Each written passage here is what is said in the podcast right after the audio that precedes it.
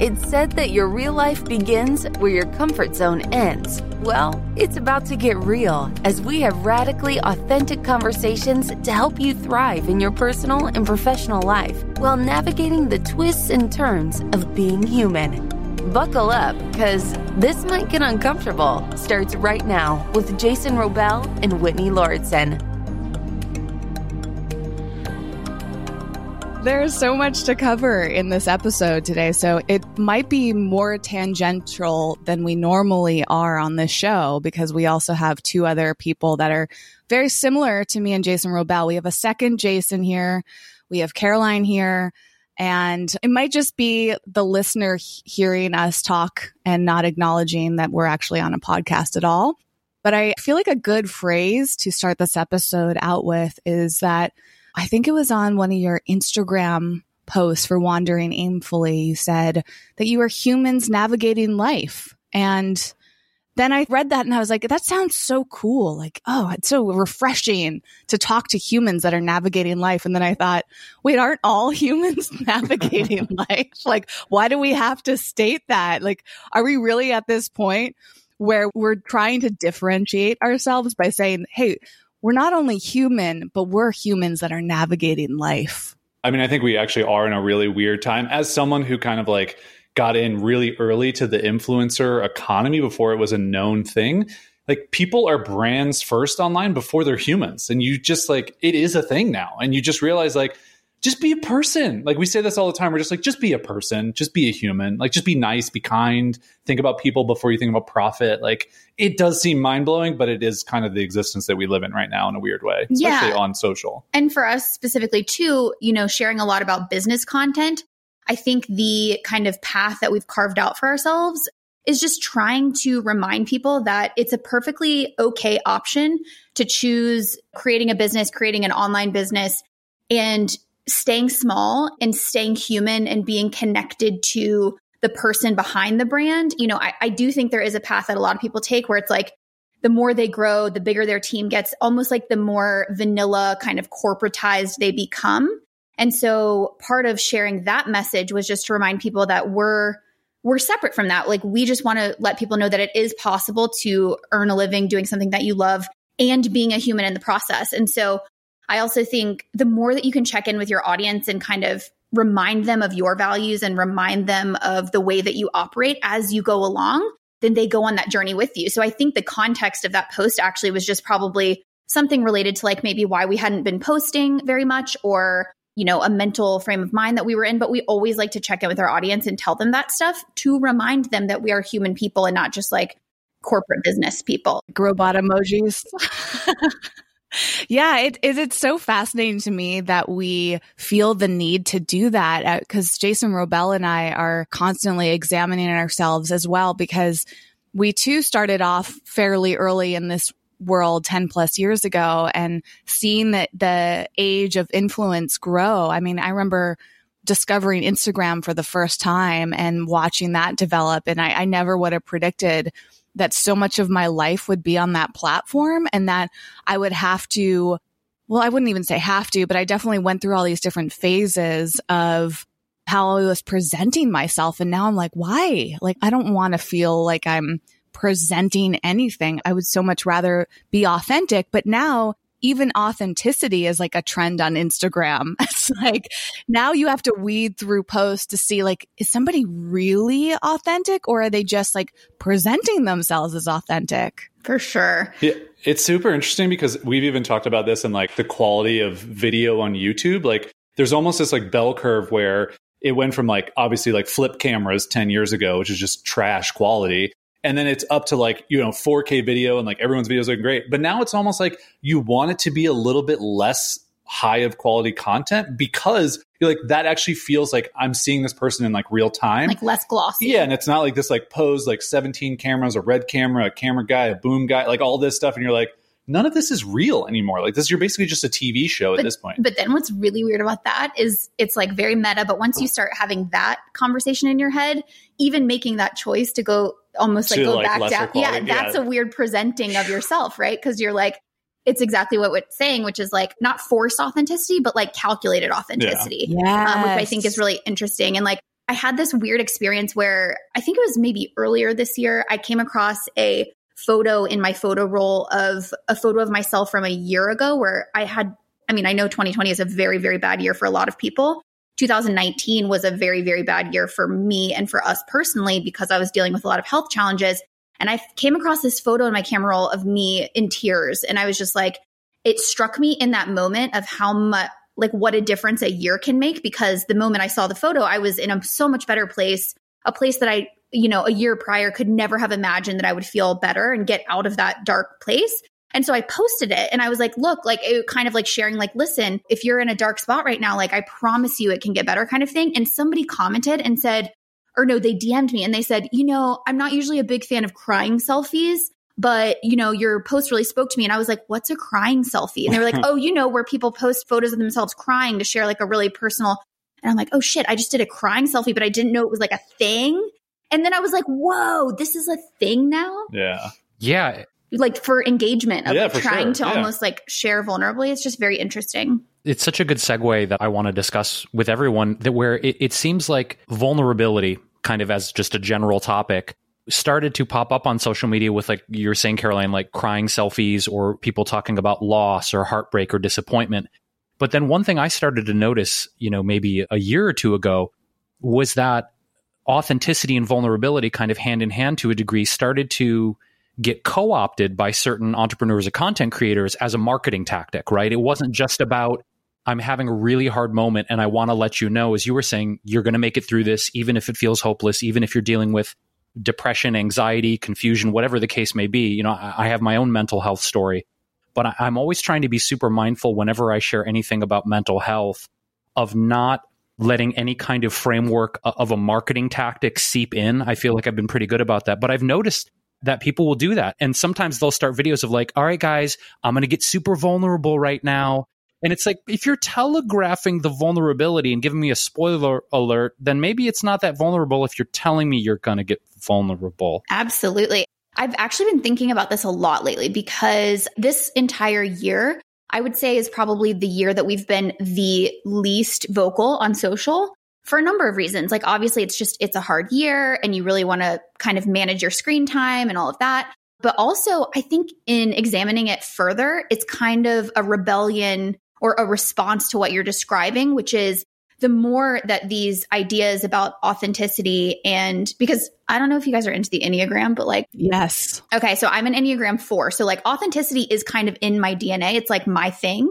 And so by seeing it be co opted, it turns me off from it so much because I don't want to be kind of grouped in with that. And so I've found myself having such a year of personal transformation and going through like a lot of different things as the world is going through these different things and trying to process. And I've been wondering to myself why I haven't been sharing about that process because that is so normally my process. And I think it's in response to what you're describing, which is that I almost want to take a step back to reclaim my own authenticity by not sharing it, if that makes sense. Yeah. And I don't know if you remember, but in 2015, I had done my first social media detox for 30 days in 2014. But in 2015, I was on like my third one. And I was just like, I just don't think I want to be on Facebook anymore. Like, I just really don't like it. And I remember having a conversation with you and saying, the reason why I really don't want to be on there, not because of like your uncle can like share all of his political beliefs with you and you can't not have him do that, but it's more the fact that I know what works. I know that if I post something vulnerable or whatever, it the likes are through the roof and like my dopamine response is through the roof.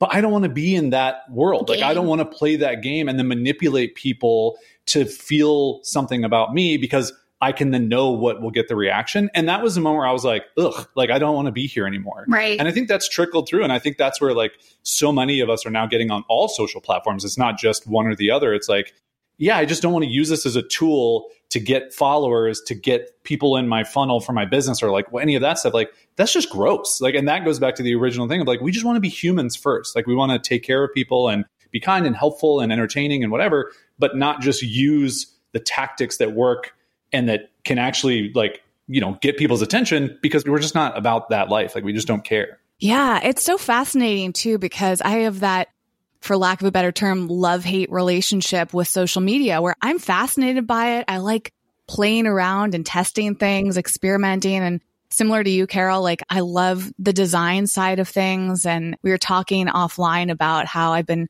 wanting to do more digital art because it stimulates me on a mental level to create something and put it out there and get feedback and adjust it. Then there's that side of me wondering like how much of this is is me trying to manipulate people and see what I can get from them or get that validation or that dopamine hit and that makes it a bit confusing even though all of us collectively have been, or I would assume, I don't know too much about your history, Carol, with social media before you started working with Jason, but it sounds like we each have been on social media significantly a good amount of time, right? And to see this evolution happening with the different marketing tactics and now everybody can proclaim themselves as a social media expert, right? We have all these like 20 year olds right now being hired as, as social media consultants, even after like maybe only doing it for a few years. And it's just kind of like, all right, well, now everybody's been trained to market in a certain way, but then we're being trained to be authentic in a certain way. And there's a lot of confliction there. And then I start to get so overwhelmed. I don't even know what to do. Like, should I be taking a detox? Should I be marketing this way? Is it okay? It could, because it's very culturally acceptable to manipulate people too. Mm-hmm. And that is also incredibly confusing. And like you're saying, maybe some people even perceive your authenticity as actually not authentic and you can't control how they perceive you. So my brain just sometimes gets to this point of like, what do I even do anymore? Like, do I want to be on social media or should I? And should I be on there maybe trying to shift things, which I think is definitely the route that I'm going. But when I step back from everything that I've done all these years and try to do things differently or get back to my roots, I start to wonder like, do I even want to get back to those roots? Like, is that the right place for me? And I'm sure you guys go through this all the time because you're very like minded with me and Jason Wrobel in that sense. Totally. And I think I have definitely experienced all the questions that you just went through. And I think for us, part of what helps is just allowing ourselves and actually seeing it as a good thing to constantly be questioning and allowing space for our opinions or feelings to change on the subject as time goes on. So, exactly what I was just describing to you about how this year it felt more aligned and more right for me to take a step back, to be much more present, to not be documenting everything, to be in the moment more, to be processing things, to be consuming things. Like, I actually with all of the stuff I was learning with like racial justice, I really needed time to consume that and process it and think through it. And so it felt good this year to take a step back from social media, but I can already feel myself questioning that, not questioning that, but feeling a shift and being like, okay, now I'm ready to, in a more conscious way, show up, share a little bit more. And I just allow space for that to change as we evolve as people. What's the balance that you two have found, Jason, Caroline, over the years with the balance between perhaps when you guys were starting i'm curious uh, you know the origin stories of you guys with wandering aimfully and your experiences as entrepreneurs and creators.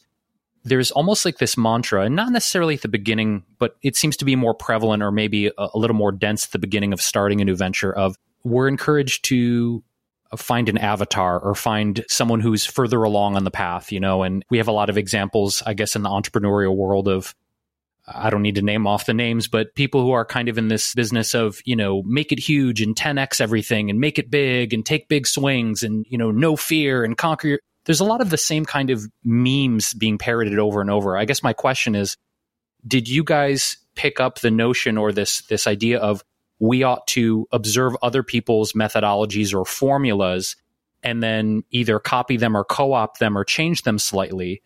And has that been a part of your journey?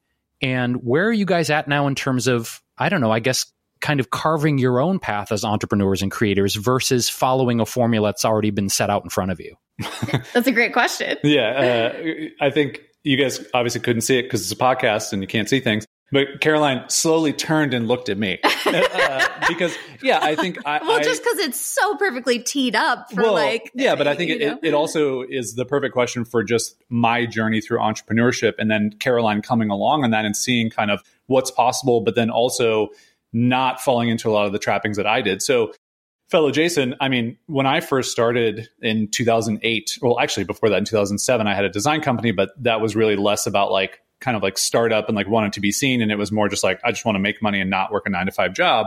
But in 2008, when I had this idea for this I Wear Your Shirt business where I wanted to wear a t shirt every day and film a video and, and do all this stuff, I was so in the hustle culture that I didn't even know I was in. I mean, I just was like, I'm going to work every day. If I work weekends, my competition isn't working weekends if I just do all this extra stuff, I'm going to be the one who succeeds while everybody else who's around me is, you know, isn't getting as much as I am.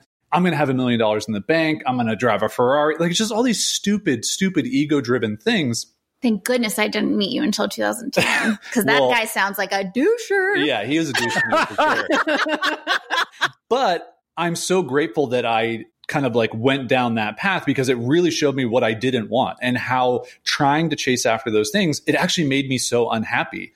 And it's funny because I didn't know who Gary Vee was in 2009, but we both ended up speaking at a conference together. And I was doing a live video show every day. And I'm literally setting up for my live show. And this guy walks up and he's like, Hey, man, what are you doing? And I'm like, Oh, I'm just about to go live. And he's like, Oh, what I'm like, Oh, Ustream. He's like, Oh, yeah, I'm an advisor of that. And I'm like, Oh, okay, cool. He's like, Can I sit down with you? And I'm like, Yeah, sure. And like I start my live show, and at the time I was partnering with Ustream, so I was on the homepage of Ustream, and twenty thousand people were watching. And this guy Gary, I didn't know who he was, and he's like, "Whoa, you're a big deal." And then all the people in the chat are like, "Is that Gary Vee?" And I turn, I'm like, "Whoa, you're a big deal." and it was this super odd moment of just like kind of like those worlds colliding. But then like they really quickly veered apart because I was already doing all the things like you know the Gary Vee mantras and all that stuff without even knowing who he was. I just bought into that because I thought that's what I was supposed to do in startup life, in running your own business, only to realize that that just led me to like being super overweight, being super stressed out, being super unhappy, chasing all these goals that had no super bearing on my life. Debt. Super in debt, yeah. And it was a really stunning realization for me of not defining my own goals based on what is right for my life and for me and knowing what my values are. Like before I met Caroline, I didn't know what values were. I just was like, Ferrari. uh, but I started to really like tap into understanding like well what drives me every day? Like what do i really care about every day? Because money is not going to be something that if i just have a ton in my bank account is going to make me happy every day. And the chasing of trying to get to that is also not going to make me happy and working really hard. And so for me what's really happened over the years is i have really tried to figure out let me define what like a perfect day as perfect as it can get looks like for me just as far as like what am i doing? Like what am i creating? Who am i helping? Who am i surrounding myself with and what is all the stuff that relates to that? And that has been such a huge shift for us and we can definitely talk about kind of how we've shifted you know just our mindset around money and growth and marketing and, and those things. But that's kind of like my backstory and how i got started in these things. Yeah and i think just to pick up where you left off the reason why i think that story adds so much context to jason's question is that to answer your question specifically, we are sort of the opposite of like a growth mindset that you see a lot out there.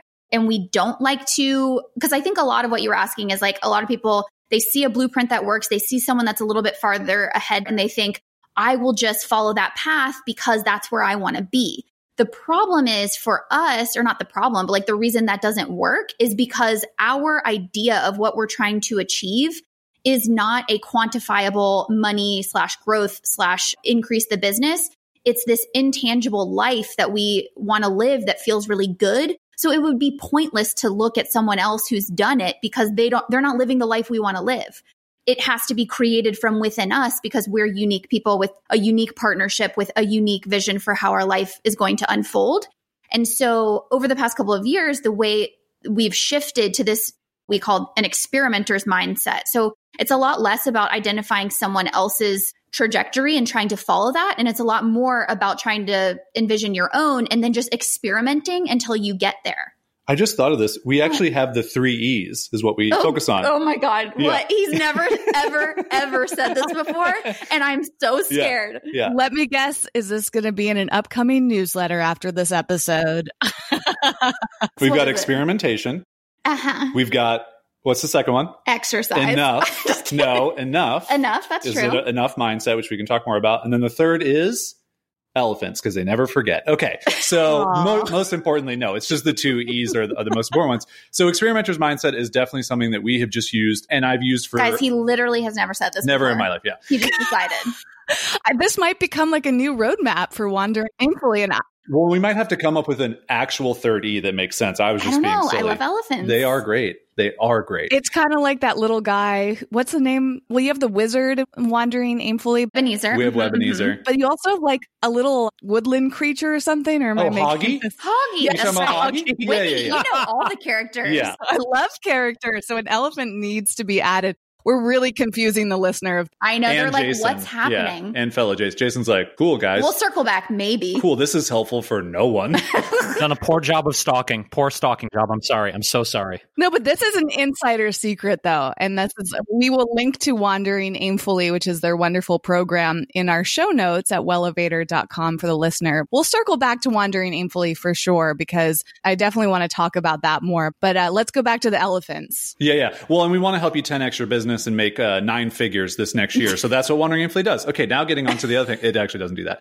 So experimentation is the first E, which Caroline just explained. And just that has been something for years where we just want to test all the assumptions. So Yeah. it's like, why can't I wear t-shirts for a living? Why can't we combine our businesses? Can our business grow without social media? Yeah. Going back to our previous. why can't you make a really good living doing hand lettering and having a digital course that's $20 you know it's just challenging and trying to do all these things whether someone's already done them and succeeded or whether you've never seen anybody do it and just figuring it out and, and just seeing what happens and learning from those experiences.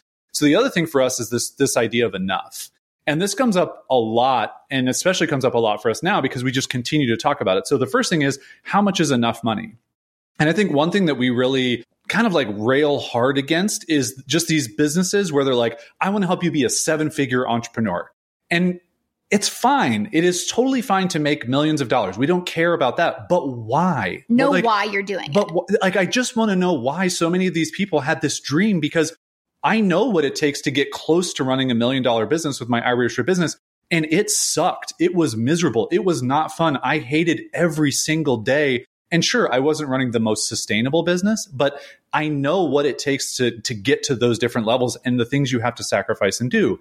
And so now we just ask this question, like how much is, how much money is enough for us? Like, what does that really actually look like? And let's define it. But also, how much content is enough for us? Do we need to be on all these different social platforms? Like, sure, we would love to be on TikTok making stupid videos, but like, we spend our time doing other things. And to add that to the mix, it would stress us out. It would add a bunch of friction to our life that we don't want. So we do enough on social media using Instagram, and that's all we use.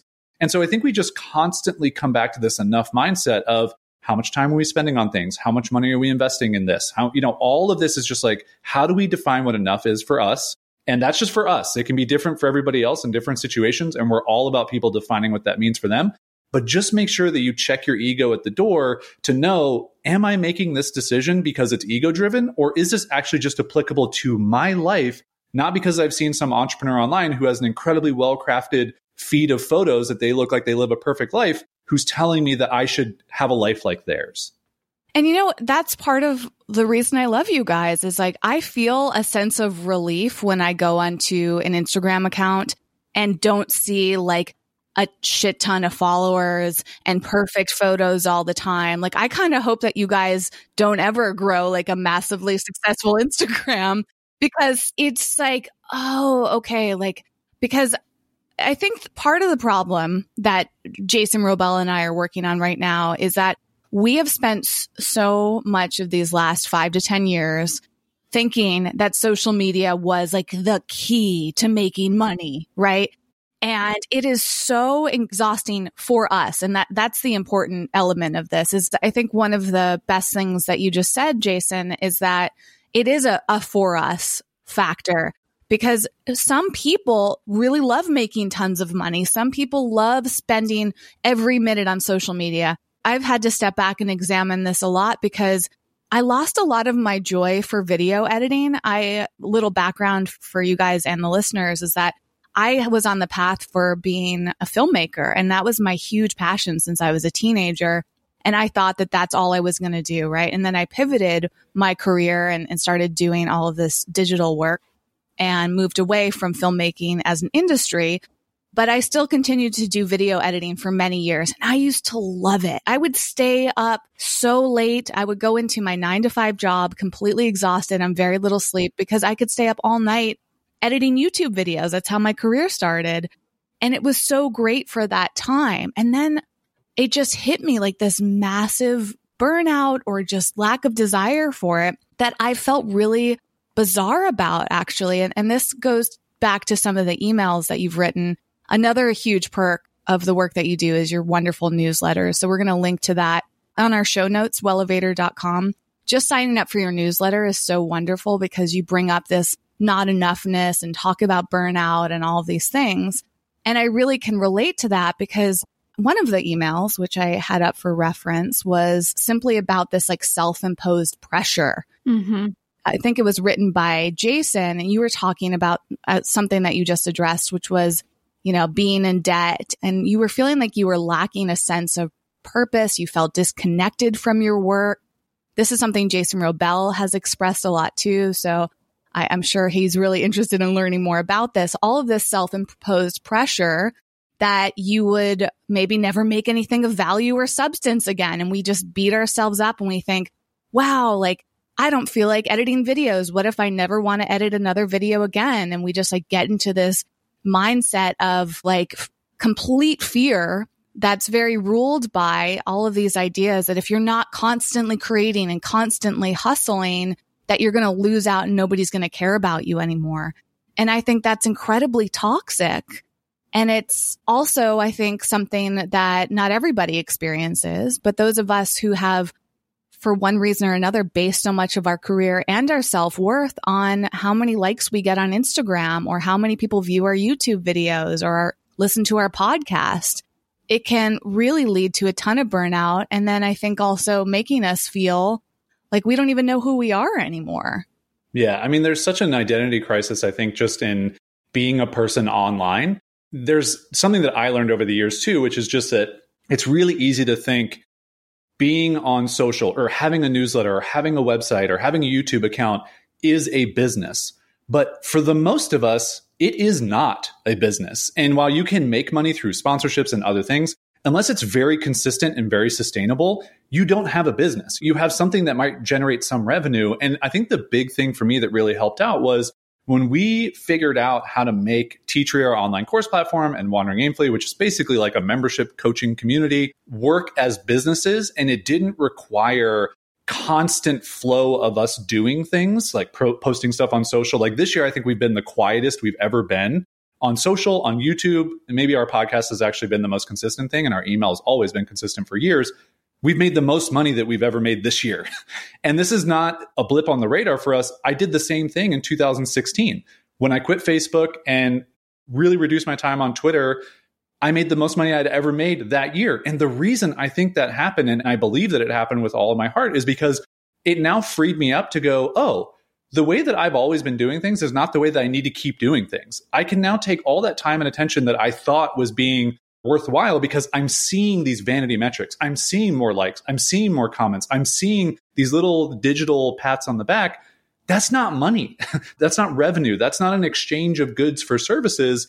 That doesn't mean I have a business. And having a business is not everything. That's not what I'm trying to say. But what I'm trying to say is for so many of us, and, and yourself included, Whitney, I think in the story is like, you put all your time and energy into something, you're not getting the return out of it. And if you just stay in that cycle, it's going to lead you to burnout. It's going to lead you to feeling like, well, what do I do now? And and I think for us, that's where that first E of our three E's that we just completely made up we now have as a core tenant as of our a core, core pillar of our business is just to keep experimenting and to keep asking yourself these questions of like, I've been in this rut of doing this thing the same way. Like, what if I just shifted everything? And what if I just realized, like, if I'm actually being honest, being on social right now, it's not really helping. I feel like it is because I can see some movement in some digital metrics, but it's not actually helping in my bank account.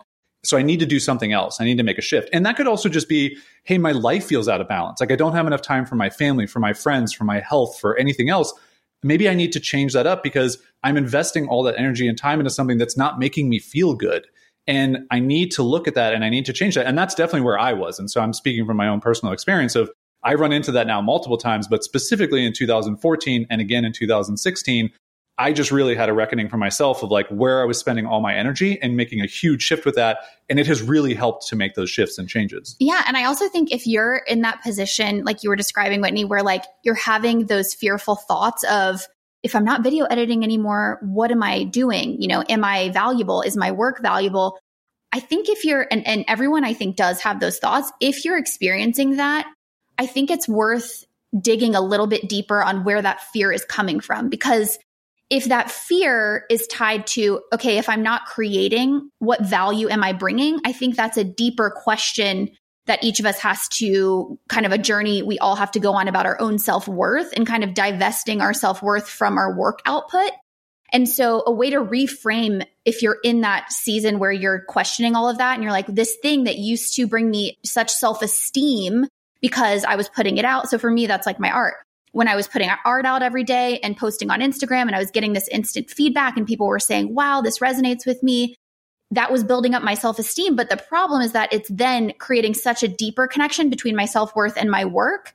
And so when I kind of fell, not fell out of love with painting, but just didn't feel like painting every day anymore because of burnout, because of whatever health challenges I was going through, instead of going, oh gosh, like now I'm not posting and like it doesn't mean I'm irrelevant, does it mean people don't care? kind of reframing that as okay, now this is my chance to step away from that work output and really experiment with what does it feel like when I'm not doing that every day? And how can I use each day that I'm not putting that work output out there as a day to deepen my self worth apart from that productivity? Does that make sense? So, like, you know, for me, this year has been really about not sharing and realizing that I have a chance to build up my self worth apart from what I'm sharing online. And that just makes me more resilient and more in control so that when I do share, it's not because I'm seeking the validation. It's because it's like a pouring out, not a seeking validation thing.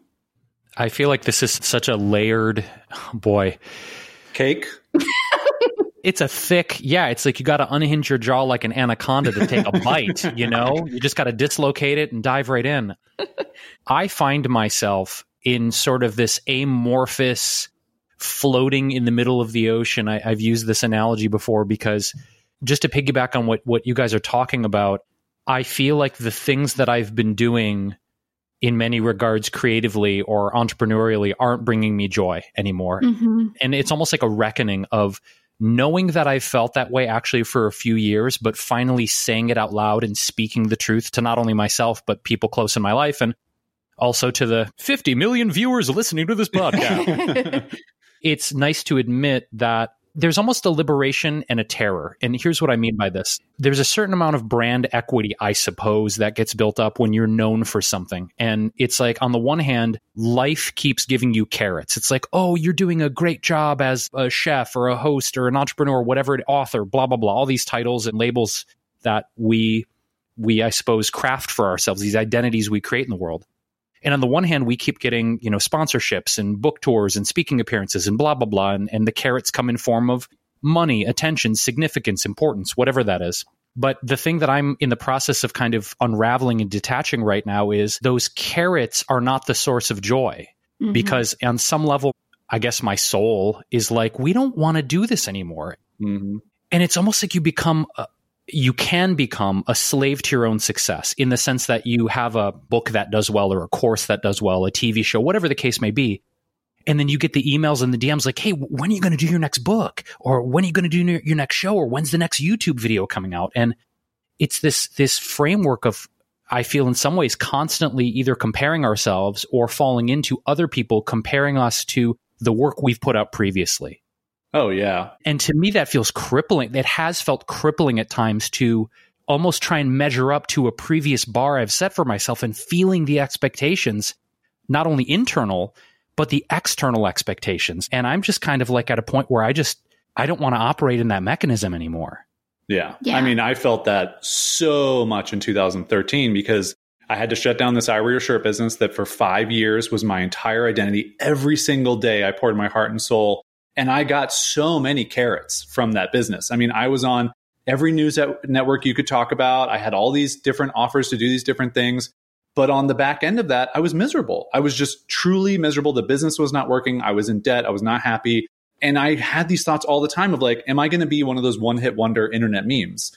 And it drove me almost nuts just thinking about it all the time. And then I finally just, it's like you said, like I finally just, I think told Caroline, like, it doesn't matter. Like, I just want something easy now. Like, I just want to do something easy. And that was actually when I made my first online course and just was like, I want something that can just make money without me having to like dance around like a puppet for six hours a day and then like be heads down in my email for the other six hours that I'm working a day. Like, it's not sustainable. And that was the first time that it showed me, like, oh, I can teach people something and in them learning how to do this skill and then benefit their life in some way, that actually feels more fulfilling to me in the joy that they get and the money that they get than the purchase that they made of the thing that I sold. And that was the first realization where I was like, oh, this is kind of more fulfilling. Like this, like, yes, I need the money because cash does help you run your life and you can't pay your bills on just happiness and love and admiration, unfortunately, not yet. But that was a really helpful turn for me. And what's funny is when I made that turn, is when I started to have then more creative ideas. So it's like the more that I stayed in this environment of like, have to have a good idea, have to have a good idea, I had no good ideas. And then as soon as I shifted out of that into like experimenting and doing things and just trying more stuff, then the ideas started to come. And it also, a huge thing for me was just removing myself from all of the like very physical attachments to social, to email, to like my self worth tied to those things like Caroline was talking about and it just freed me up so much to have more mental clarity and white space that I hadn't had, which then produced results and ideas for me. Yeah, I think also, I mean, we can both relate in different ways to that joy slash, or not the joy, the the terror slash liberation that you're talking about of being sort of on the precipice of knowing that you want to break free of this box that you've almost put yourself in or people have put yourself in, put you in, but that is really terrifying. But the thing when I've come up against that point, because it's happened multiple times, the thing that always I think about in that moment is one way to never or to prevent myself from having this fear again is by kind of taking a left turn or doing something unexpected. So, very early on in our kind of business lives, I realized that the more we pivoted and told people why we were pivoting and told them why we were trying this new thing or breaking out of what they expected from us and took them along on that journey with us, the more people stopped seeing us just for the one thing, like the t shirt business or the design business in my case.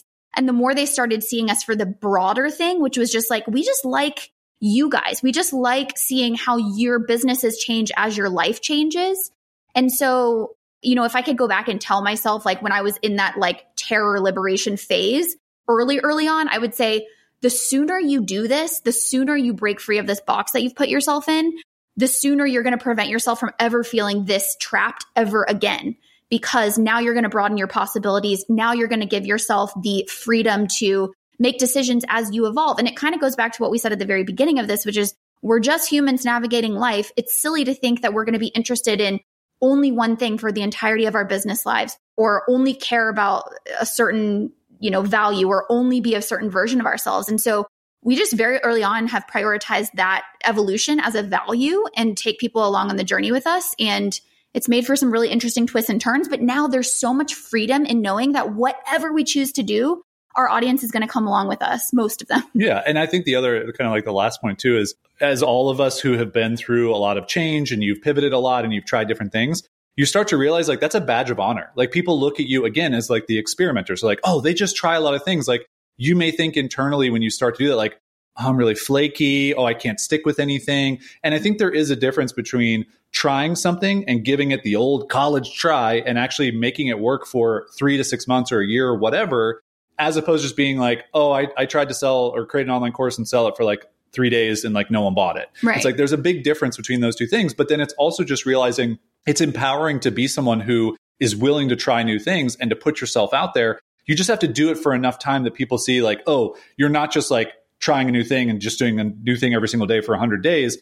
That's a whole different thing you could do. But it's more about just being someone who's in, intentional about those decisions that you're making as you change and then sharing with people what you learned how you learned those things what you're going to not do next time and what they can avoid if they're going to try that same thing. which thing. side note that's where the name wandering aimfully comes from because it's this notion of allowing yourself to evolve and really that wandering piece, but always doing it with an aim in sight, with an intention behind it. Hell of a segue. I'm sold. Should have put that on the damn sales page. Like honestly, whatever you guys just pitched me on, it was brilliant. It was vulnerable. it was real. It worked. I'm signing the fuck up. Yeah. Yeah. Uh, spoiler alert: This is going to get real vulnerable, and also we're authentic. Yeah, it's a twenty five thousand dollar mastermind. You pay twenty five thousand dollars a day for seven days. That's right. And then you'll get invited to our sound bath, which is hundred thousand dollars but you pay that ahead of time. So, but you will but be at the silver platinum level of membership. You'll get a BMW. Means that you'll get a BMW, a tiny BMW, tiny BMW, yeah, cardboard cutout, and you 200 extra growth. That's right. Of yourself and your hair. so that's our business pitch. Do you guys like it? Is it good? I mean, I'm already in it. Yeah, yeah. Whitney, we, we got Whitney to buy in. Yeah, she got the BMW cardboard cutout. Ago. I feel like sometimes I sit back and think, this is the best deal I've ever bought. The fact that, that. I purchased what what used to be called Buy Our Future, which was one of the most brilliant and unique marketing tactics I've ever seen. Because you know, at the time, I thought I was kind of thinking more short term. I'm like, sure, it's the future, but like I don't really know what the future is going to hold. So I'm just looking at what I'm get, being given right now. And when was that? Was that 2017? Yep. Yep. Because it was the year we got married. Yep. I mean, three years with you guys. And this is the future, Whitney. Yeah, yeah, you yeah. bought really? this. this is what I bought. And it's really awesome. And you don't offer that like it was anymore. I mean, that was like quite the steal. So this is a really interesting, I think, just road to go down in a way that I have tried to really pressure Caroline into believing that it is a thing that can work in business, which is I want when people buy things from us, at almost every single thing they purchase to be like, I can't believe that's all I paid, or like, I can't believe that that's the deal I got. So with this wandering aimfully business model now, what was originally called Buy My Future, so it was just me, and it was like eight online courses and two software products I had. But I basically said, if you pay me a thousand dollars, anything I make in the future, because I've got a track record of making things, you're going to get. You're never going to pay for it again. And a bunch of people bought into that, which was great. And then I, we changed it to buy our future. I convinced Caroline because we had been kind of doing a little bit of crossover. Our email newsletters, we were mentioning each other a lot. We were talking about each other's things we were working on. And I finally convinced her to be like, hey, let's do Buy Our Future. We'll just combine. At that point, we had like 30 online courses together and like a bunch of other workshops and things. And it'll just be fun. Like, no one's ever done something like this. And my thought was always, let's give someone maximum lifetime value of us. And we'll probably get maximum customer lifetime value on average of a customer because it's a $2,000 product most times you're never going to get someone to pay that amount, you know, over the term of all the customers you have. And so what that evolved into was Wandering Aimfully, which is we actually started it and just wanted to do a $100 a month membership. And we ran into this problem where the label of it being a membership, it became expensive in people's minds. They're like, oh, I'm used to paying like $14 for Netflix. And now I'm paying $100 for this membership. I don't even know really what I'm getting. It seems a little bit nebulous.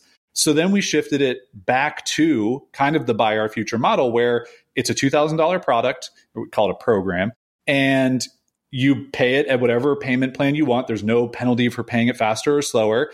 And once you get to $2,000, and I love sending these emails, I send them to every person who pays it off. I tell them, you will never pay us another dollar again. And it is a surprise and delight because even people who buy into it 20 months ago, if they bought the $100 month plan, they're like, oh, I didn't think that was necessarily real. That's yeah. amazing. Like literally waiting to answer your question. Yes, it's still basically buy our future. And people, you know, once you pay it off, you get anything that we create in the future and whatever form the business takes, you know, three years from now, you'll still get that. People who buy now, the membership will still get that. It's yeah. It's like our favorite thing. It is really brilliant. And you know what? I am so excited to share this with you because I kind of forgot about it until I was listening to all the nostalgia is coming back. I know. You guys sent, this is so brilliant. Like also from such a, like a, I was going to say grassroots, but like just an authentic marketing, like truly authentic. you guys are authentically authentic. Yeah, yeah, yeah we need yeah, a new word. you sent out these boxes, these like mm. thank you boxes to people, or, or, I don't know what you called them. That's yeah. exactly what it was. Yeah, it was called the thank you box. Okay, great. Um, you said they're these beautiful boxes and you asked each person what their favorite snacks were. And then you put one of their favorite snacks in the box along with a handwritten letter and a coin. And I feel like there was something else. Like there There was a little spinning top. Yes. Like a, yeah, an actual, like a, an infinity top. Yep. I saved that. It is in my closet in a like I now uh, repurposed it Marie Kondo style. Nice.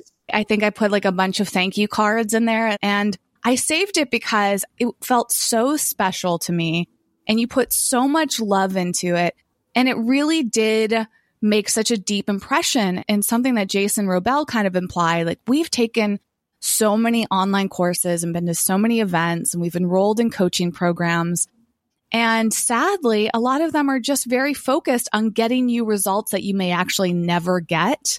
Yeah. But that simple process of giving somebody something that comes from the heart and truly from the heart, like you both have, have given me and so many other amazing people in this group. It's like that ripple effect is so huge and you don't have to have like this massive online platform and make all this money. Like that, I think that really defines what enough is for you two from my perspective. And that's why I show up to your monthly calls and started participating in Slack and had having you on the podcast because of that impact that you've made in my life. And, and it's so inspiring and such a great reminder for me and hopefully the listener as well is like making that impact on just a few people is so satisfying. Yeah, yeah. that's exactly uh, Caroline and I have talked about this a lot recently. Like, I've been trying to figure out why, because social media was so important to me for so many years. And now I'm so okay with not being on it. And it's because I have our Wandering If we call it WAIM, our WAIM Slack channel, where I interact with this group of people who I really resonate with and I really truly love. Like, I look forward to every day opening up my laptop, opening up Slack, and seeing all these different messages from people around the world and it's a small community. I mean, it's like 700 people, but we're really talking about like 200 people who are actually active in Slack on any given time. And it makes me so happy because these people are intentional. They are truly authentic, not in the buzzword form of it. They're trying to experiment. They're trying to figure out how to figure, you know, carve out their own path in life and not just follow this blueprint that they've been fed by some startup person who has like a really fancy Instagram feed. And to me, that is like the purpose of my day now that I look forward to is I get to wake up and feel like I'm actually impacting these people. And getting back to like the buy our future thing and, and like the original thought of that is you are the embodiment of what I hoped would happen, which yeah. is someone buys and then like two years later, they're like, wait a second, I still have access to these people. and you log in and you're like, holy crap, now they have a bunch of stuff I can actually use or I'm actually interested in at this time in my life. And it really resonates. And I hope that that is a thing for many years to come. All of the members who join it just is that repeating thing. Because here's the thing that I think so many people lose sight of. And you were just talking about these programs where they kind of like, they make you promises and they can't fulfill them. Is they're also really focused on customer acquisition, constantly yeah. in customer acquisition.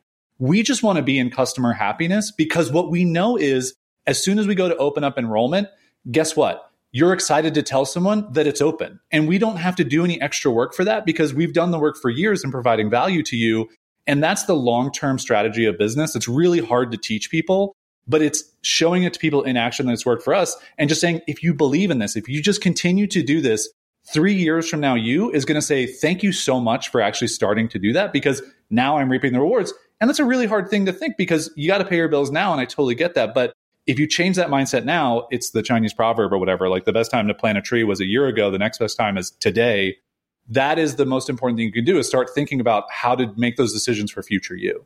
Yes. And you know what else is another big element of this is feeling cared for.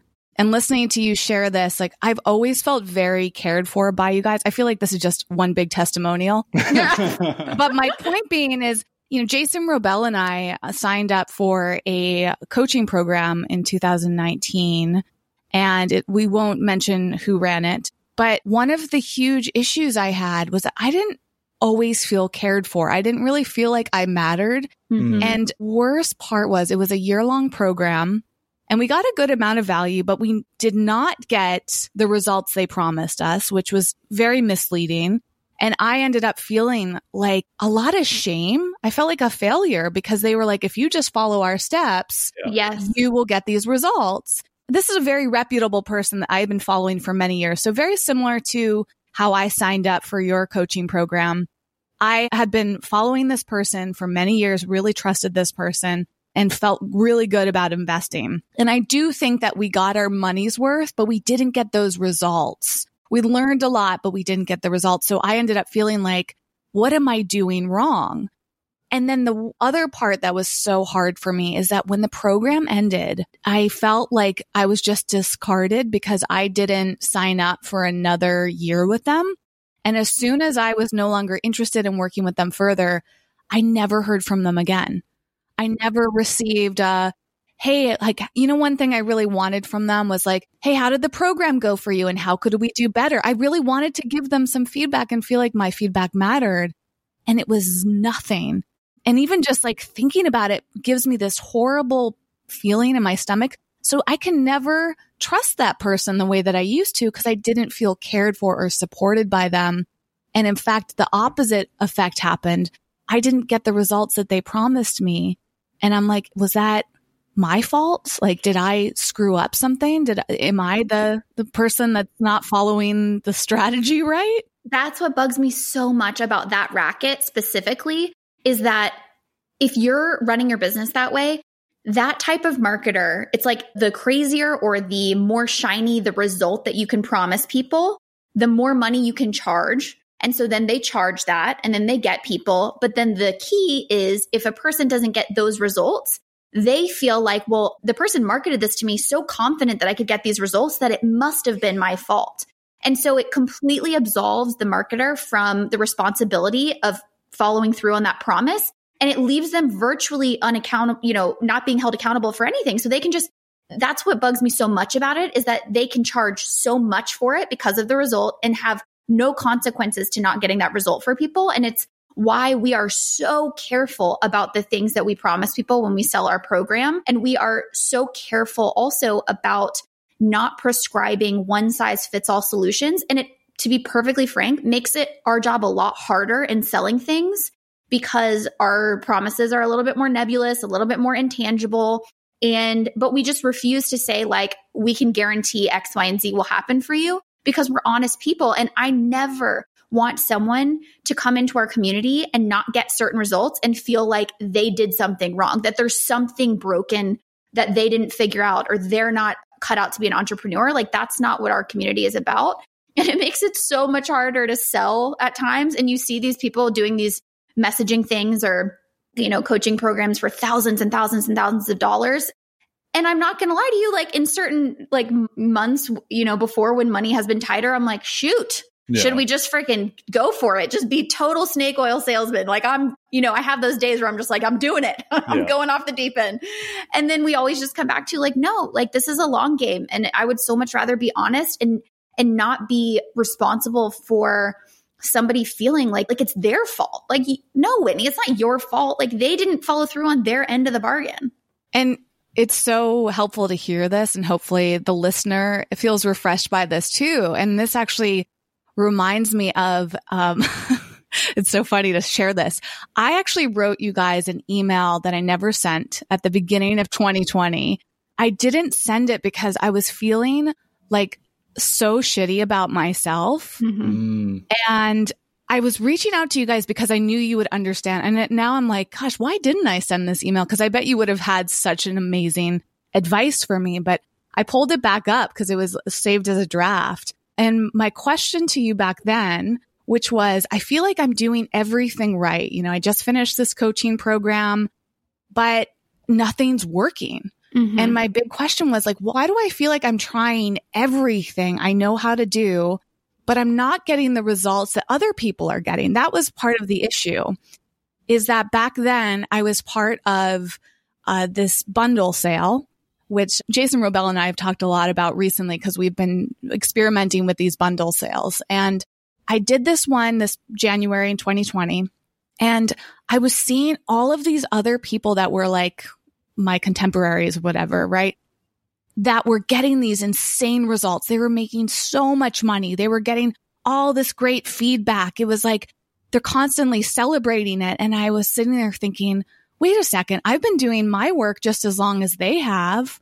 I've been creating the same type of posts. I've been using the exact same marketing strategies as them. Why am I not getting those results? And it led me to days of depression. I couldn't get out of bed.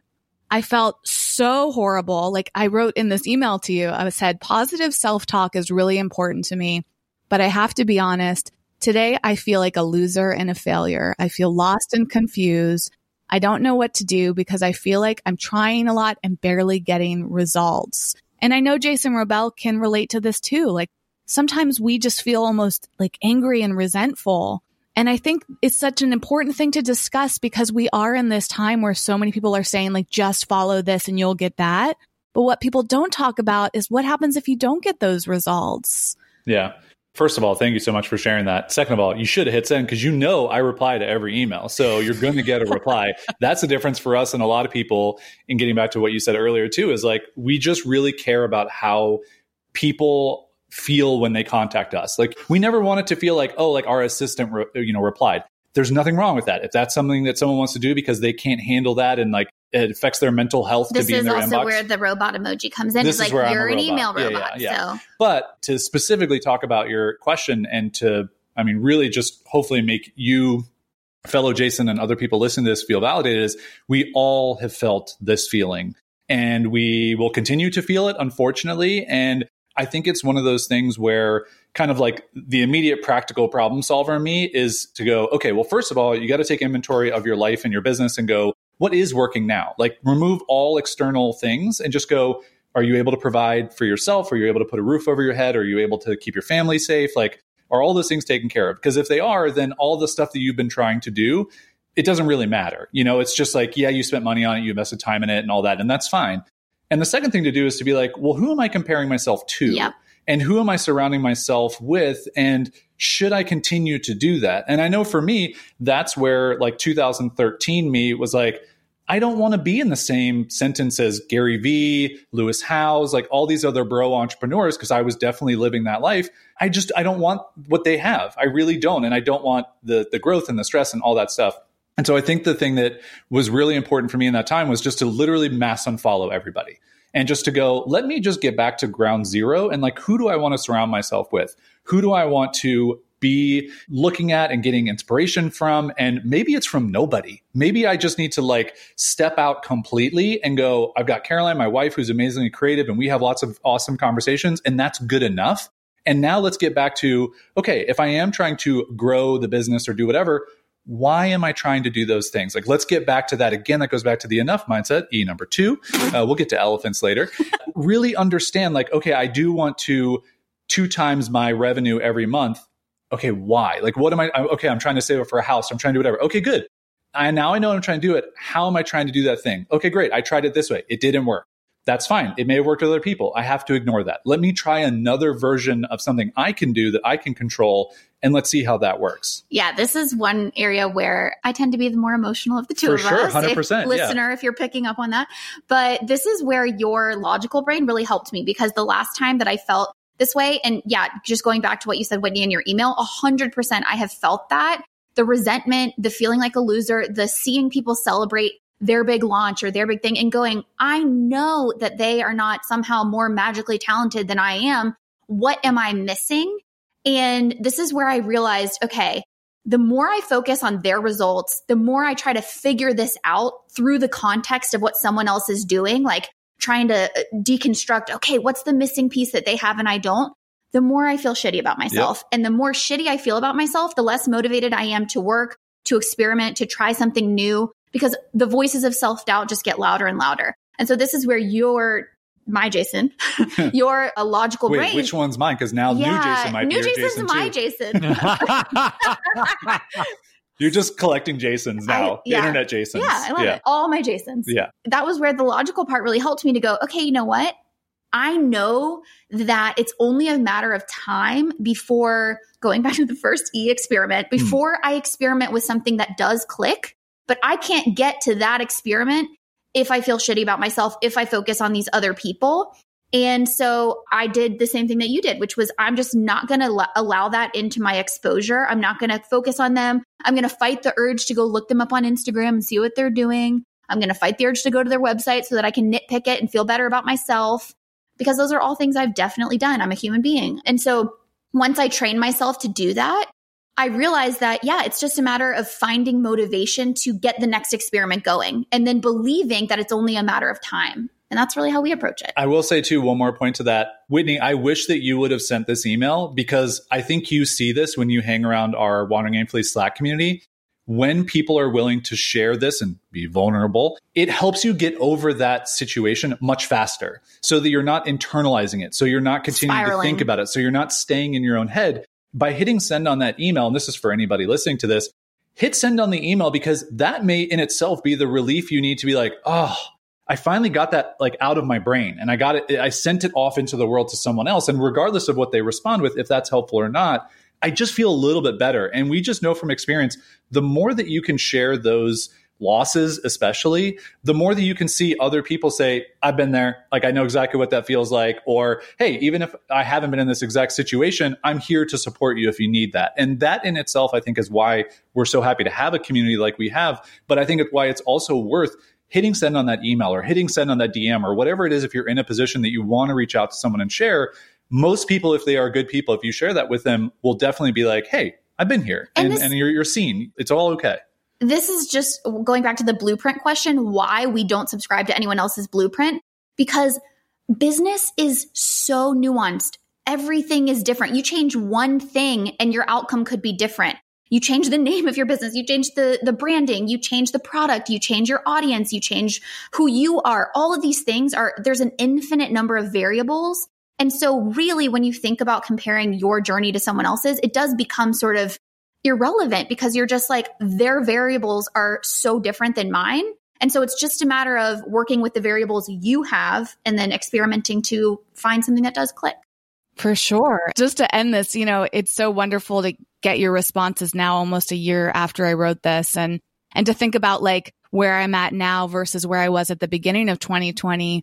And I don't really know why I didn't send it. I mean, maybe I felt shame or embarrassment. Like maybe it was so intense because I mean, I, it was really rough. And I think I normally wouldn't have even written an email like that because I'm such a, um, a person that tries to figure things out myself for better for worse. You know, like I can do this. Like I'll just like, you know, meditate or I'll just, uh, you know, uh, do some yoga or I'll journal about it and I'll get the answers. Like it's that desire to want to do it on my own because I don't always trust that other people are going to support me. Like that's one of my core challenges is that I get triggered when I don't feel supported. And I remember in that time, like you guys were the actually the only ones I could think of. I remember sitting down and thinking, who can help me through this? Who's not going to like give me some generic answer? And that's why I wrote it to you. And maybe just the process of writing it was actually all I needed to your point, Jason. Like I just, I didn't need to press send or maybe I didn't press send or maybe it's an and or maybe I didn't press send because I was feeling so embarrassed and ashamed of like, I'm such a failure mentality. And Jason Wrobel, I'm I'm curious where you come in on this because I know you've struggled with this too.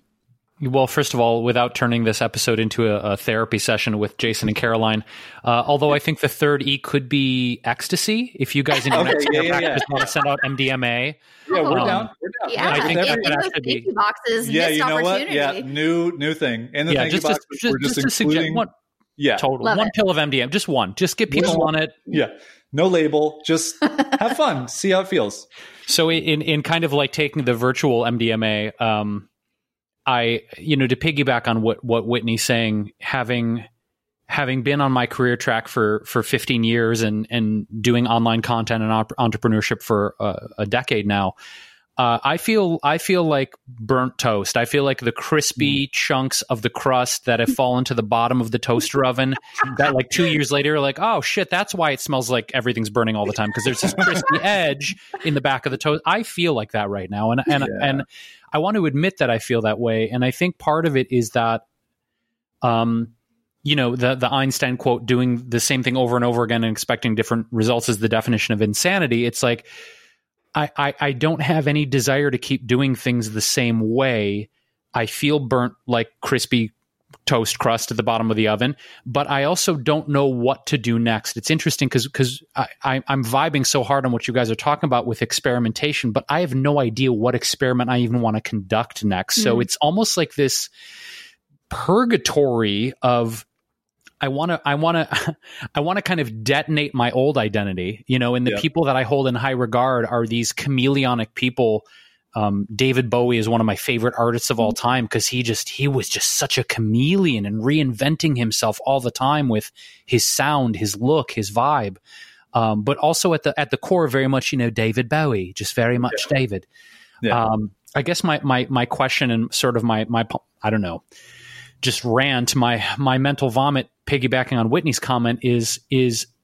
Uh, I'm done doing the old stuff and I want to proverbially detonate my old identity, but I have no idea what experiment or who I'm even becoming and it's like what okay do but also like taking a sabbatical is is this weird thing because it's like you know i don't have seven figures in the bank so it's not like going to be this eat pray love move of like i'm yeah. just going to go to bali for six months and fuck it um, there's nothing wrong with that yeah. but i don't yeah. I, I don't necessarily feel that that would be a great option for me financially or during covid or during covid so it's like if we feel lost and burnt out and like, I don't know what's next, how the hell do we reinvent ourselves? I know that's such a macro question, but that's where I'm at. And I kind of want to just pull the plug on everything I've done before, but also entering that part of the forest at, you know, Joseph Campbell talks about the dark path in the forest. Like, I don't know where this is all leading. God almighty. And it gives me so much anxiety.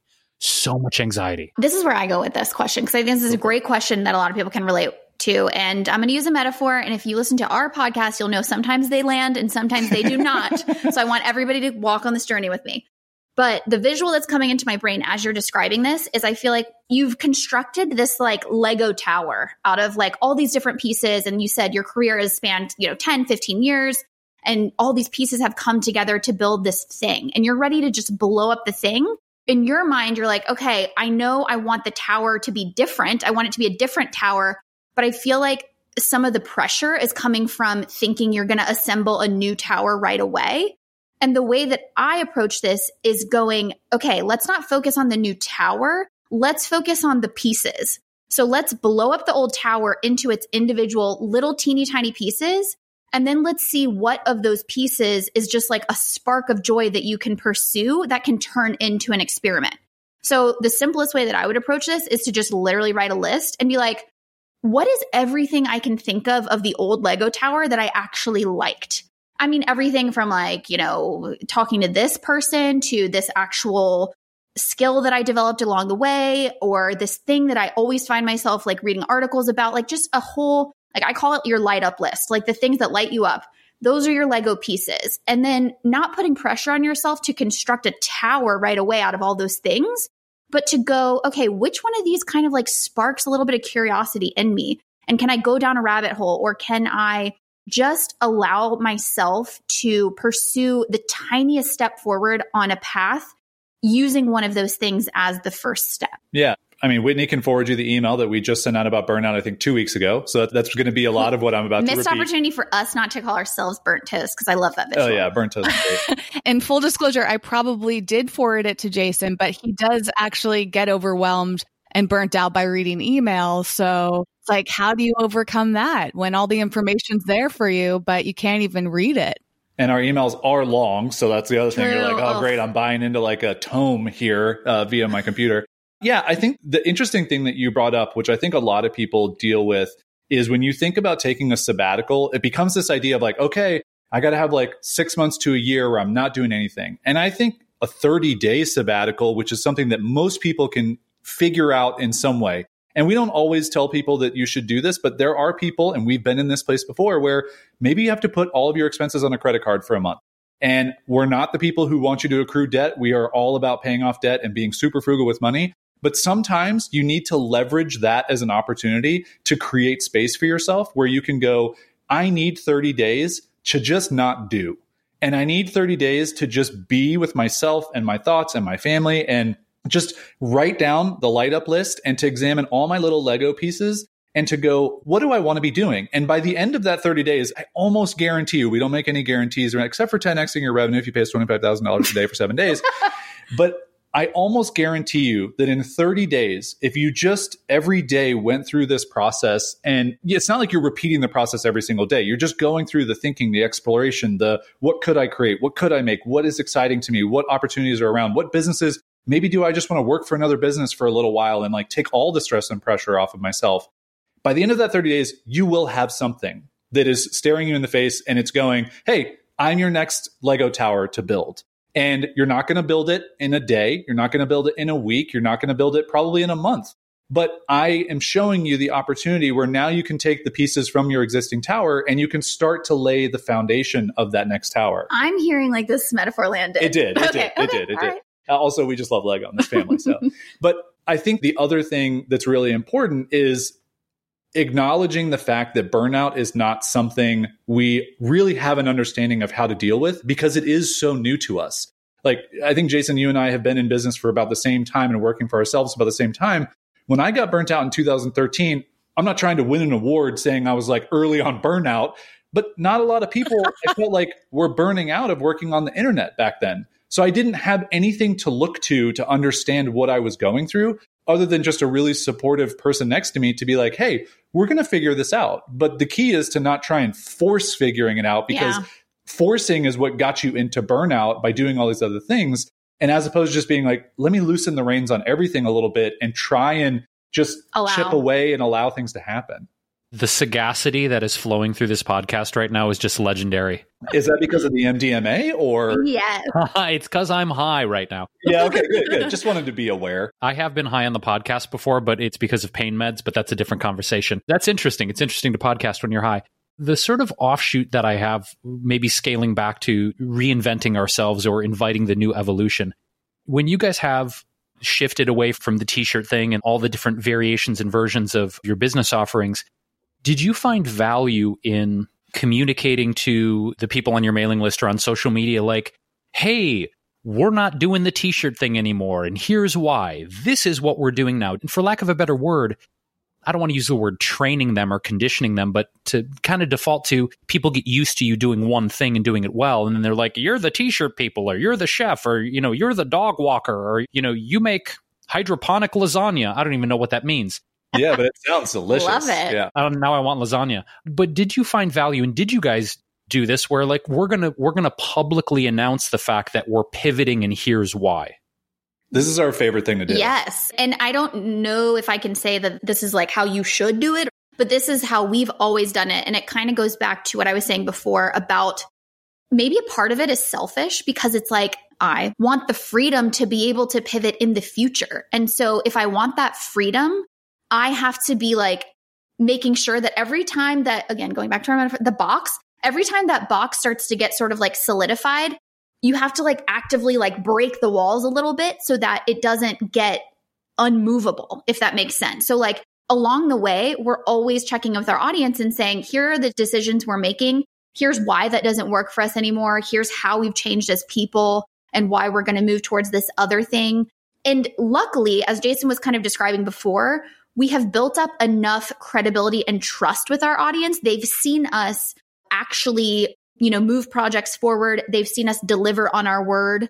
And so there's trust there. So when we check in with them and say, hey, we're not doing that anymore, we're moving on to something else, it doesn't come across as, oh, these people are untrustworthy or can't keep their word or can't stick to anything. They understand where that intention is coming from. And it's because we've been super transparent with them from the beginning. But I find that checking in with people and saying that is a way to make sure that those walls in the box don't ever get so fixed that, that it becomes like a prison. And instead, it just keeps the walls kind of flexible and says, all right, here's the container we're in for this year. And it, maybe it'll change in two years. In fact, I think our audience has come to expect that. Yep.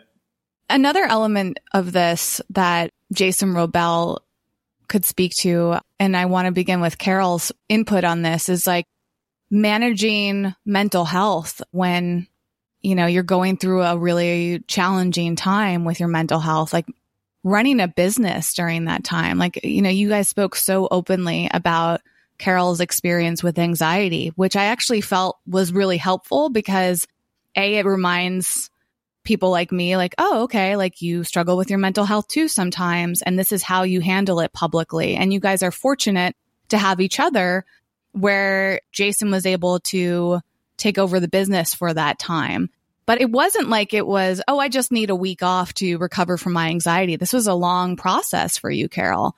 And I think that's another part of this equation for Jason Wrobel is, you know, he publicly talks about his struggles with mental health. And you know, it's not easy when you're feeling depressed or anxious or sad or stressed out or burnt out. Like, I mean, even burnout, I feel like is another element of mental health that's becoming more and more common. I'm curious for you, Carol, like, how long was it that you were taking the time off? And like, how did you even know when you were ready to come back to do your work?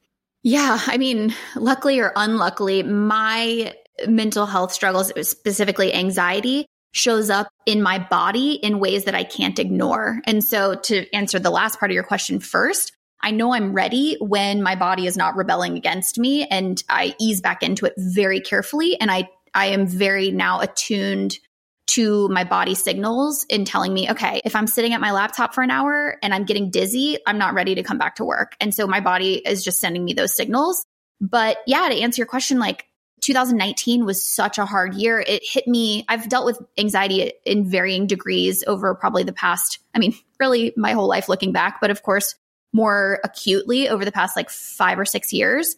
But at the beginning of 2019, it hit me to such a degree that I had never experienced before. And it showed up in crazy physical symptoms. I had a period of time where I even was like not like I had depersonalization, derealization. And anyone who doesn't know what that is, it's like you physically feel like you're not seeing the world from your perspective. It's like you're disconnected from your consciousness, which is a really weird way to describe it. Um, also, I'm not a clinical psychologist in any way, but this is my understanding of it. And it's a really scary feeling because you feel like you're going crazy. And for Jason to have to walk me through that for what lasted you know, in a really severe way about six months, but I was healing for the entire course of, an, of a year.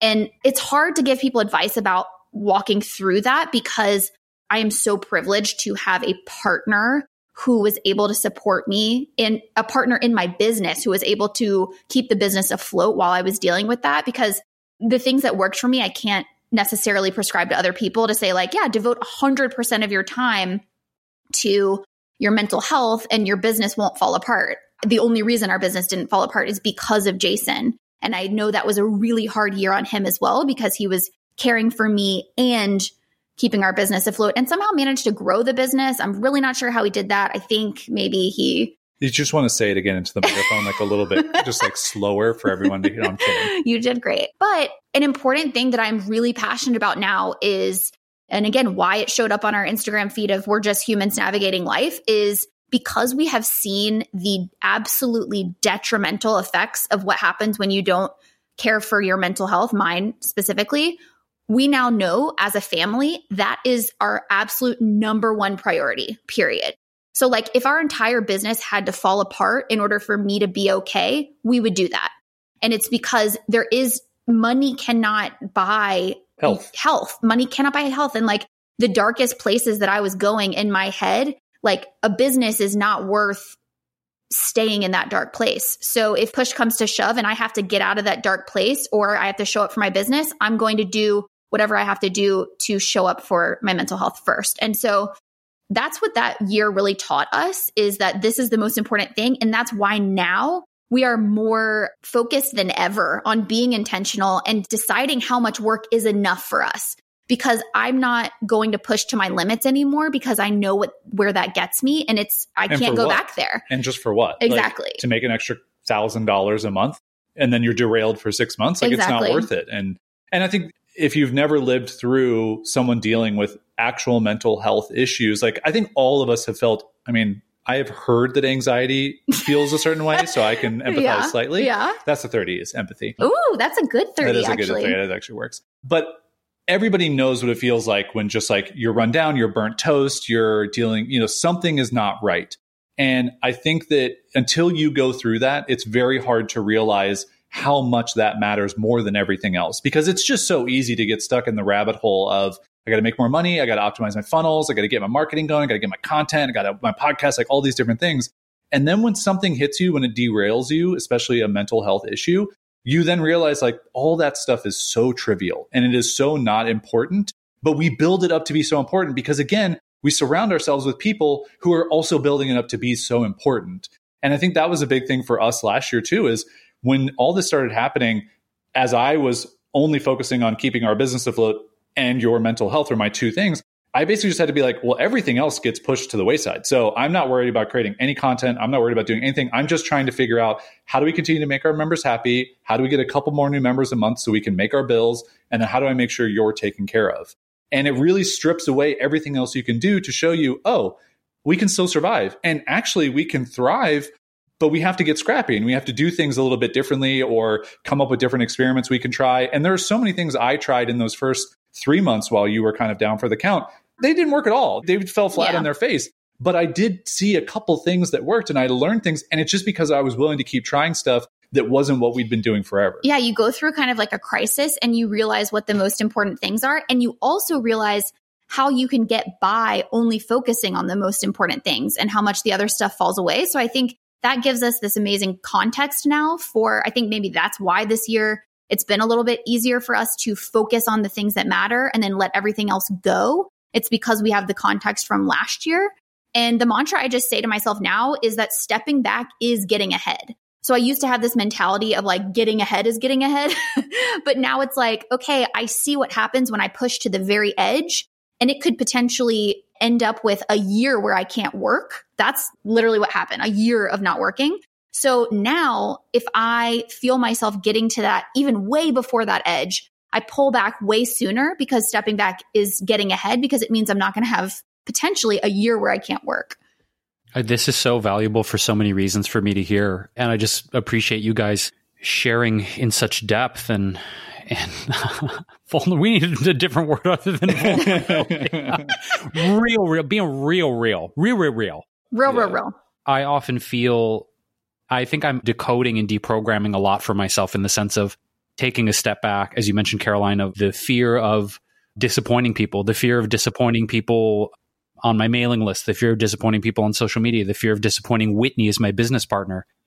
But I'm getting better at communicating to the people in my life of you know what? I'm not going to do this right now because i need to go take a nap. I'm not going to do this right now because if i sit down and answer one more email i feel like that is going to be pushing me to my edge. And and it's this interesting thing of for some people that's not their edge. You know some people can sit down and just you know plow through 50 emails but this idea of paying attention to our body's signals i think is so valuable and so useful in the sense that there are some days I can sit down and bang out, you know, 25 emails in a row.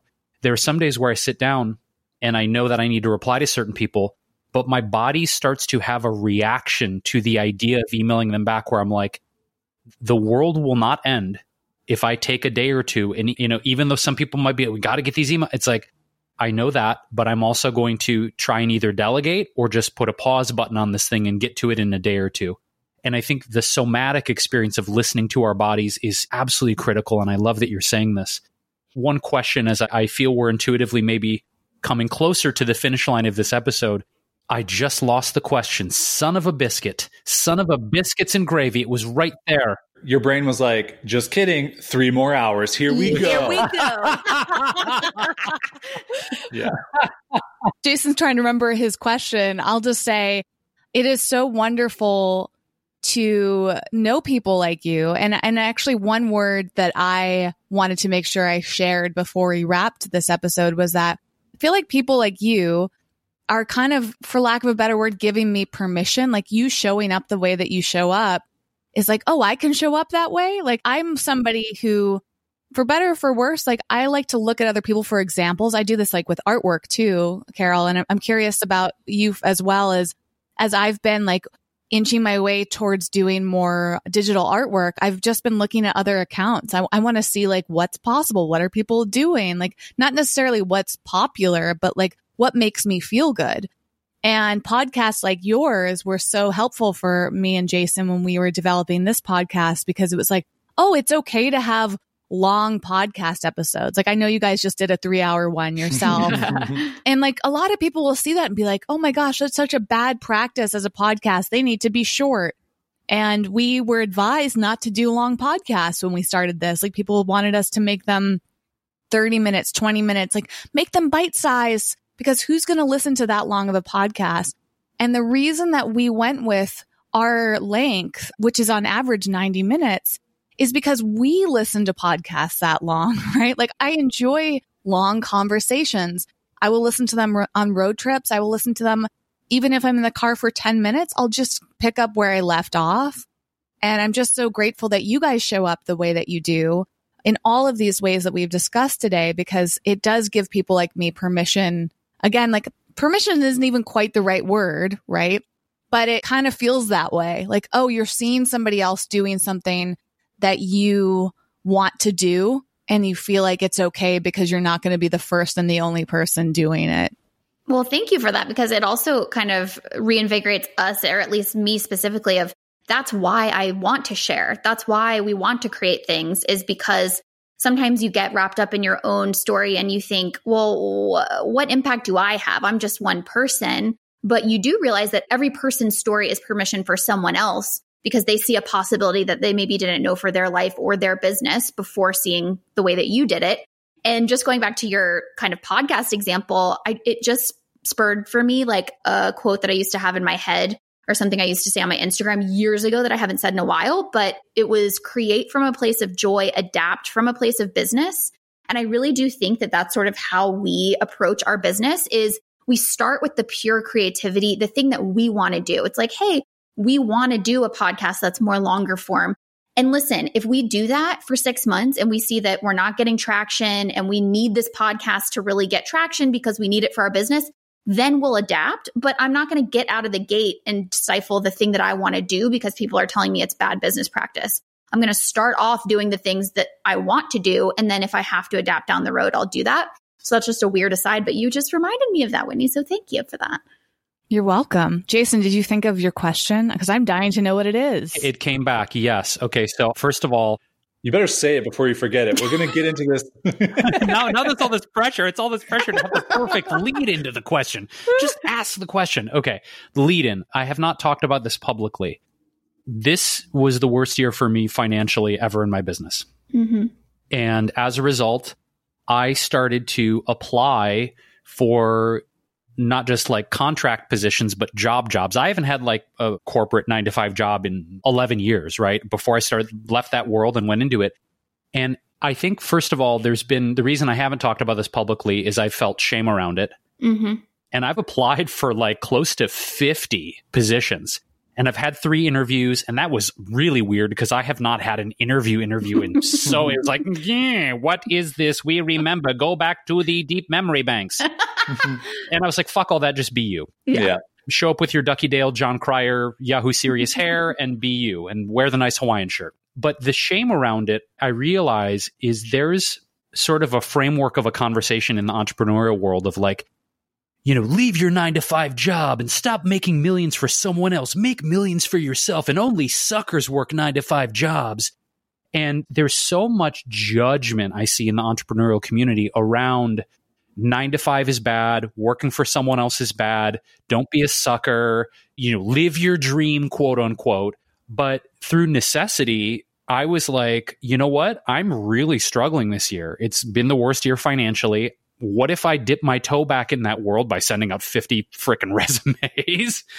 and interestingly, I've been paying attention to my own judgment around it and my own shame of like, well, you failed after doing this for a decade and you're a piece of crap because you, you're applying for these jobs. And I'm noticing how much shame and judgment I felt around it. And to take a cue from you guys, just admitting it publicly that that's what I've been doing, I've also hit this wall of like, okay, you've sent out 50 resumes and nothing's come through. Maybe this is a sign from God, universe, Gonzo the Muppet, whatever you believe in, that maybe you ought not go down that road. Maybe it's that you should, you know, grit your teeth and detonate the Lego set and reform it. I guess I don't know that I have a question in all this other than have you guys noticed sort of in the entrepreneurial world this this 9 to 5 shaming and why do you think it's so prevalent? Like what's all this about?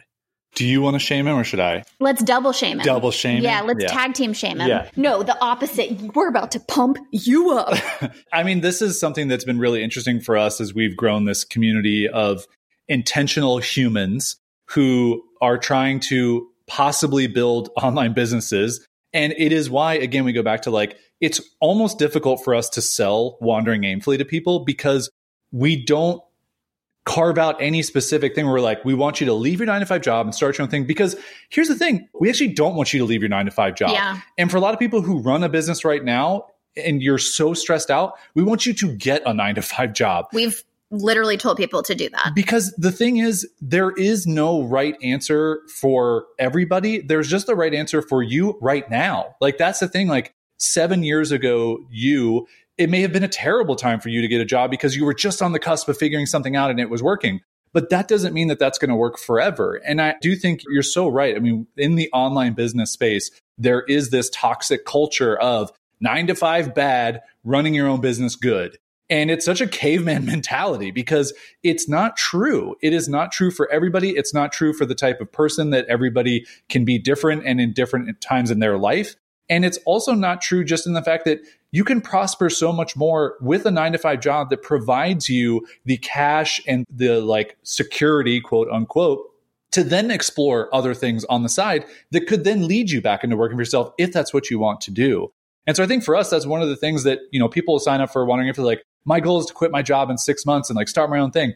And I'll just write back to them and be like, great, that's a great goal. But also just know that this is a community where you don't have to do that. And so if you want to keep your job and you actually like your job, we would love for you to do that and then just build your thing on the side and have it be a side hustle and just enjoy both.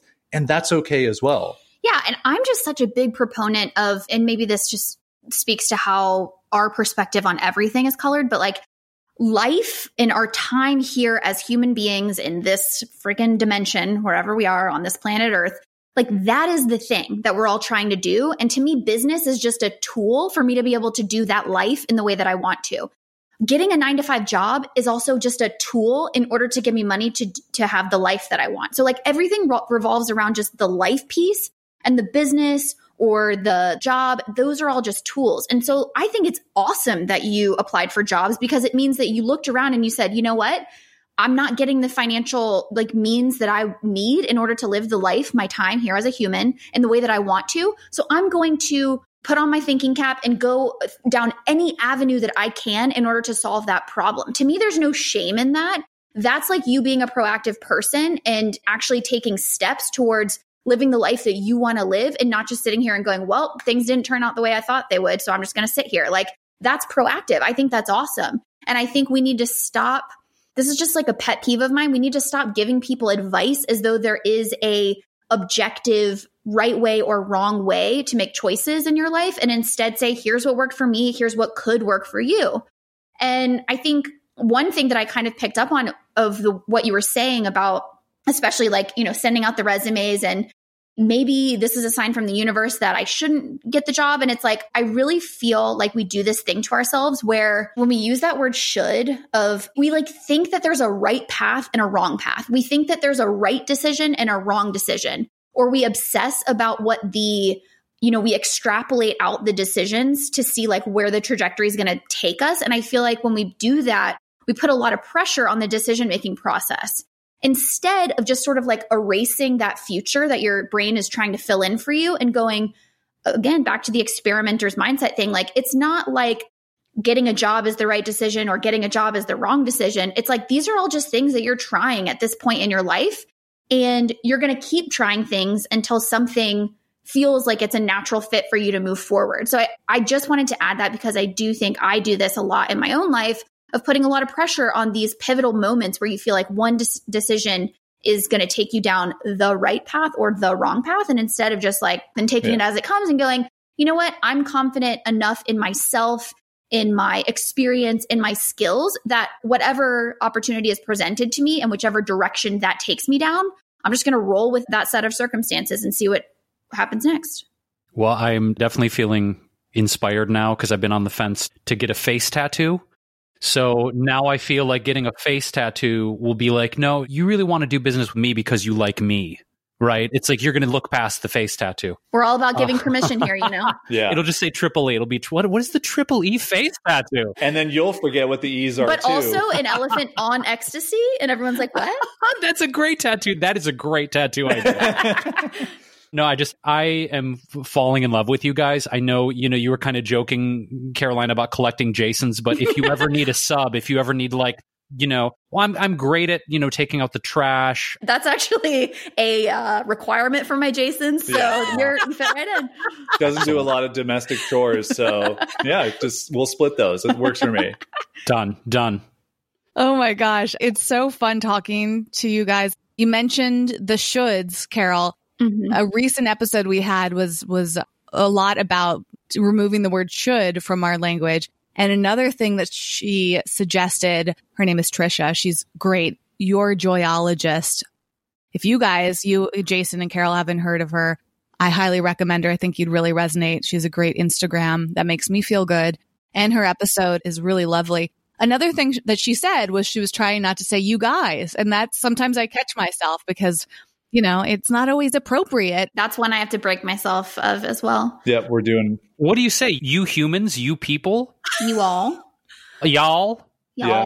y'all, y'all has a nice drawl to it, y'all. Friends, that's one. Okay, that's what I've been trying is like friends instead of guys. Like, hey guys, like, hey friends. I like that. Or some people, they overuse the word love, like, hey, loves. Mm-hmm. I'm not as into that one. It feels like a love should be, oh, see, here I am with the should. In my opinion, I like to use love very intentionally. So it's all about conscious, intentional language. I digress. I am very grateful for each of you because you're comforting. I think that's the best word. This is the reason that I've been part of your amazing community for years. And I think I love being a testimonial. I'm so excited about Teachery, which we didn't talk about. But as of the time of this recording, it is being relaunched as a really amazing platform. And I'm so excited about. And I, I think I'm going to get really inspired to create some new things through that. It's nice when you feel so much joy, even when you're doing business and learning new things, like which can feel so daunting, as we've talked about. Like it's so easy to get burnt out. But one of the reasons that I really appreciate the way that you two coach is it's infused with joy. And I am just grateful that you took the time to come on here today because it's just nice to talk in general. And you offered so many amazing perspectives. And behind the scenes, I was trying to write down all these different quotes that you two were saying because we like to put quotes like that on Instagram, which we'll be sure to share when this episode comes out. And I don't even know how I'm going to choose one, to be honest. Luckily, we have show notes with a full transcription of every episode and lots of tweetables and we put things in bold. So for anyone who's listening who wants to go check out the resources and learn more about wandering aimfully and teachery and everything else that we've talked about, not only will you get those links in our show notes, but you can look at the whole transcript and go find all these amazing quotes that were shared. And that is at wellevatr.com, which is spelled W E L L E V A T R. There's no E in between T and R. I don't even know exactly why we did that. I think we were just trying to, It works. we actually wanted to call our brand Wellevate, but that was taken. It was just a typo because they're so close together. Like, oh, dang it. Uh, oh, well. Maybe we were trying to be cool. You know what it probably was though, which I'm sure Jason and Carol can fully relate to is we were probably just trying to secure the domain name. Yeah. And there weren't a lot of options. Sometimes that's a great reason though Yep. for it to be that way. It's like we just we got the domain and we moved on and we started our business. Exactly.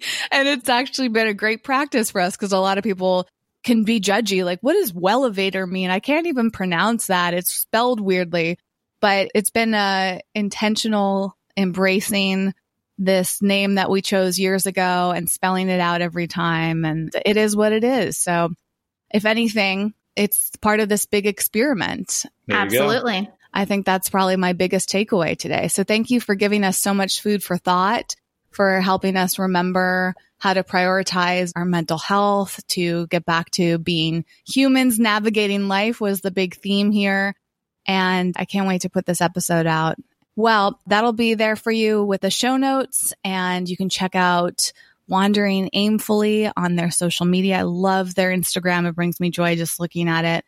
And like I said, all of those links are in the show notes there for you. So you can easily click it and not get overwhelmed or burnt out after listening to such a long episode. And Jason and Caroline, I will see you in the Wandering Aimfully group. And maybe one of these days, J Ro will join us. Oh yeah, no, I've got the Kool Aid pumping through my veins. Well, thank you guys so much for having us. This, the feeling is mutual. We had such a great time chatting with you guys. And remember the three E's, The three everybody. E's. It is, do you remember Ecstasy, them? Elephants. elephants, Empathy was in there. and eroticism. And eroticism. Yeah. That's We it. should have like a quiz for anyone who gets to We the end of this episode. Our own quiz. That's the problem. Or it's like a little scavenger hunt where you have Yeah, to go yeah, listen yeah. to the whole episode really mindfully and like try to figure out what the threes were. But I would not be surprised if it ends up in one of your upcoming newsletters. We're going to embrace it. There's a fourth theme. Oh, Dang it. Geez, wow. Watch, you end up doing an entirely wandering aimfully session about this, and you make like one of your little one of the things I like characters. Yes, it'll be like Ellie the elephant. But then there's also your wonderful visuals of your business practices. I cannot stop thinking about that bridge that you drew. So, you know, the marketing bridge has solidified in my head along with Hedgie and Love it. Love it. what's the wizard's name? Webinezer. Webinezer. See that I'm still working on, and and all the curiosity we're creating amongst the listeners and Jason Wrobel, I'm sure Yeah. that'll entice them to just come join us in Wandering Aimfully because it's a magical place, We do call it unboring group coaching. So we call it that for a reason. and that you have really achieved. It is anything but boring. Thanks for listening and getting out of your comfort zone with us today. For show notes and more high performance resources to help you thrive, go to wellevatr.com. That's W E L L E V A T R.com.